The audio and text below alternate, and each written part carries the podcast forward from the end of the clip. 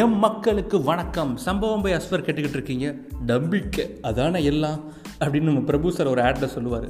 இதை ஏன் நான் இப்போ சொல்கிறேன்னா நம்பிக்கைங்கிறது ஒரு பெரிய மிகப்பெரிய வார்த்தைனே சொல்லலாம். ஒரு நம்ம நம்ம இன்னொருத்தவங்க மேலே வச்ச நம்பிக்கையாக இருக்கட்டும் இல்லை அவங்க நமக்கு மேலே வச்ச நம்பிக்கையாக இருக்கட்டும் எதுவாக இருந்தாலும் ஒரு மிகப்பெரிய சொல். அது வச்சவங்களுக்கும் அதை அனுபவித்தவங்களுக்கும் தான் அதோட வீரியமும் வலியும் புரியும் நான் நினைக்கிறேன்.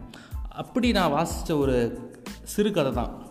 என்னென்னா ஒரு மணிங்கிற ஒரு பையன் அவனுக்கு வந்து அப்பா அம்மா கிடையாது ஒரு அனாதை. சாப்பாட்டுக்கே ரொம்ப கஷ்டப்பட்டுட்டு இருக்கான். உடனே ஒரு முதலாளி மாதிரி ஒரு ஆள் அவரை பார்க்குறான். சார் சாப்பிட்டு ரொம்ப நாளாச்சு சார். ஏதாவது சாப்பாடு இருந்தால் கொடுங்க சார்னு சொல்லும்போது அவர் டீயும் ஒரு பண்ணும் வாங்கி தராரு. அதுக்கப்புறமும் கேட்குறான் சார் எனக்கு வேலை எதுவுமே இல்லை. நான் ஒரு அனாதை. எங்கள் அப்பா அம்மா எனக்கு யாருமே இல்லை. ஒரு கொஞ்சம் வேலை போட்டு தந்தீங்கன்னா ரொம்ப நல்லாயிருக்கும் முதலாளி அப்படின்னு சொல்கிறான் உடனே அவரும் அவர் கடையில் இவனை வேலைக்கு சேர்த்துக்கிறாரு. ஒரு நாலஞ்சு ட்ரெஸ்ஸு புது ட்ரெஸ் எடுத்து கொடுத்து பாவம் இவனால் தங்க இடம் இல்லையா? ஸோ வீட்டிலையே இவனை சாப்பாடு போட்டு தங்க வச்சிடுறாரு. வேலைக்கு இவனை கூட்டு போயிடுறாரு. ஒரு இவனுக்கு பத்து வயசாகுது பதினாலு வயசாகுது இருபது வயசாகுது கடையை இவனே ஒரு முதலாளி மாதிரி முதலாளிக்கு அடுத்த இடத்துல இவனே கடையை பார்த்துக்கிறான். அந்த லெவலுக்கு முன்னேறி போயிடுறான். இவர் வயசு பருவம் வந்துருச்சு. இருபத்தஞ்சி வயசுக்கிட்டே வந்துருச்சு. அதுக்கப்புறம் சொல்கிறான் முதலாளி நான் சென்னைக்கு போகணும். நான் சென்னையை பார்த்ததே இல்லை.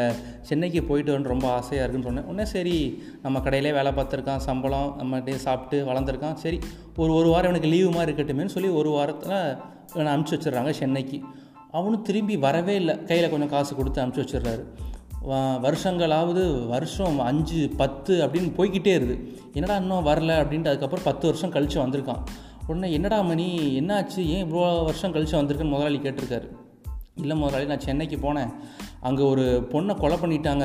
அதை காப்பாற்றலான்னு போனேன். அந்த கேஸை ஏன் மேலேயே திருப்பி விட்டுட்டாங்க.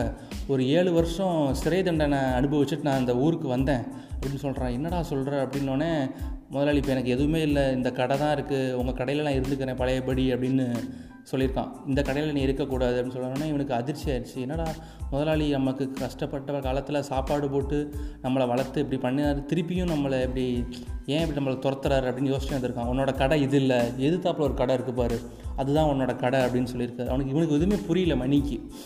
உடனே நீ என்கிட்ட வாங்கின சம்பளத்தெல்லாம் நான் அக்கௌண்ட்டில் போட்டு வச்சு ஒரு கடையை உனக்கு பிடிச்சி வச்சுருந்தேன்.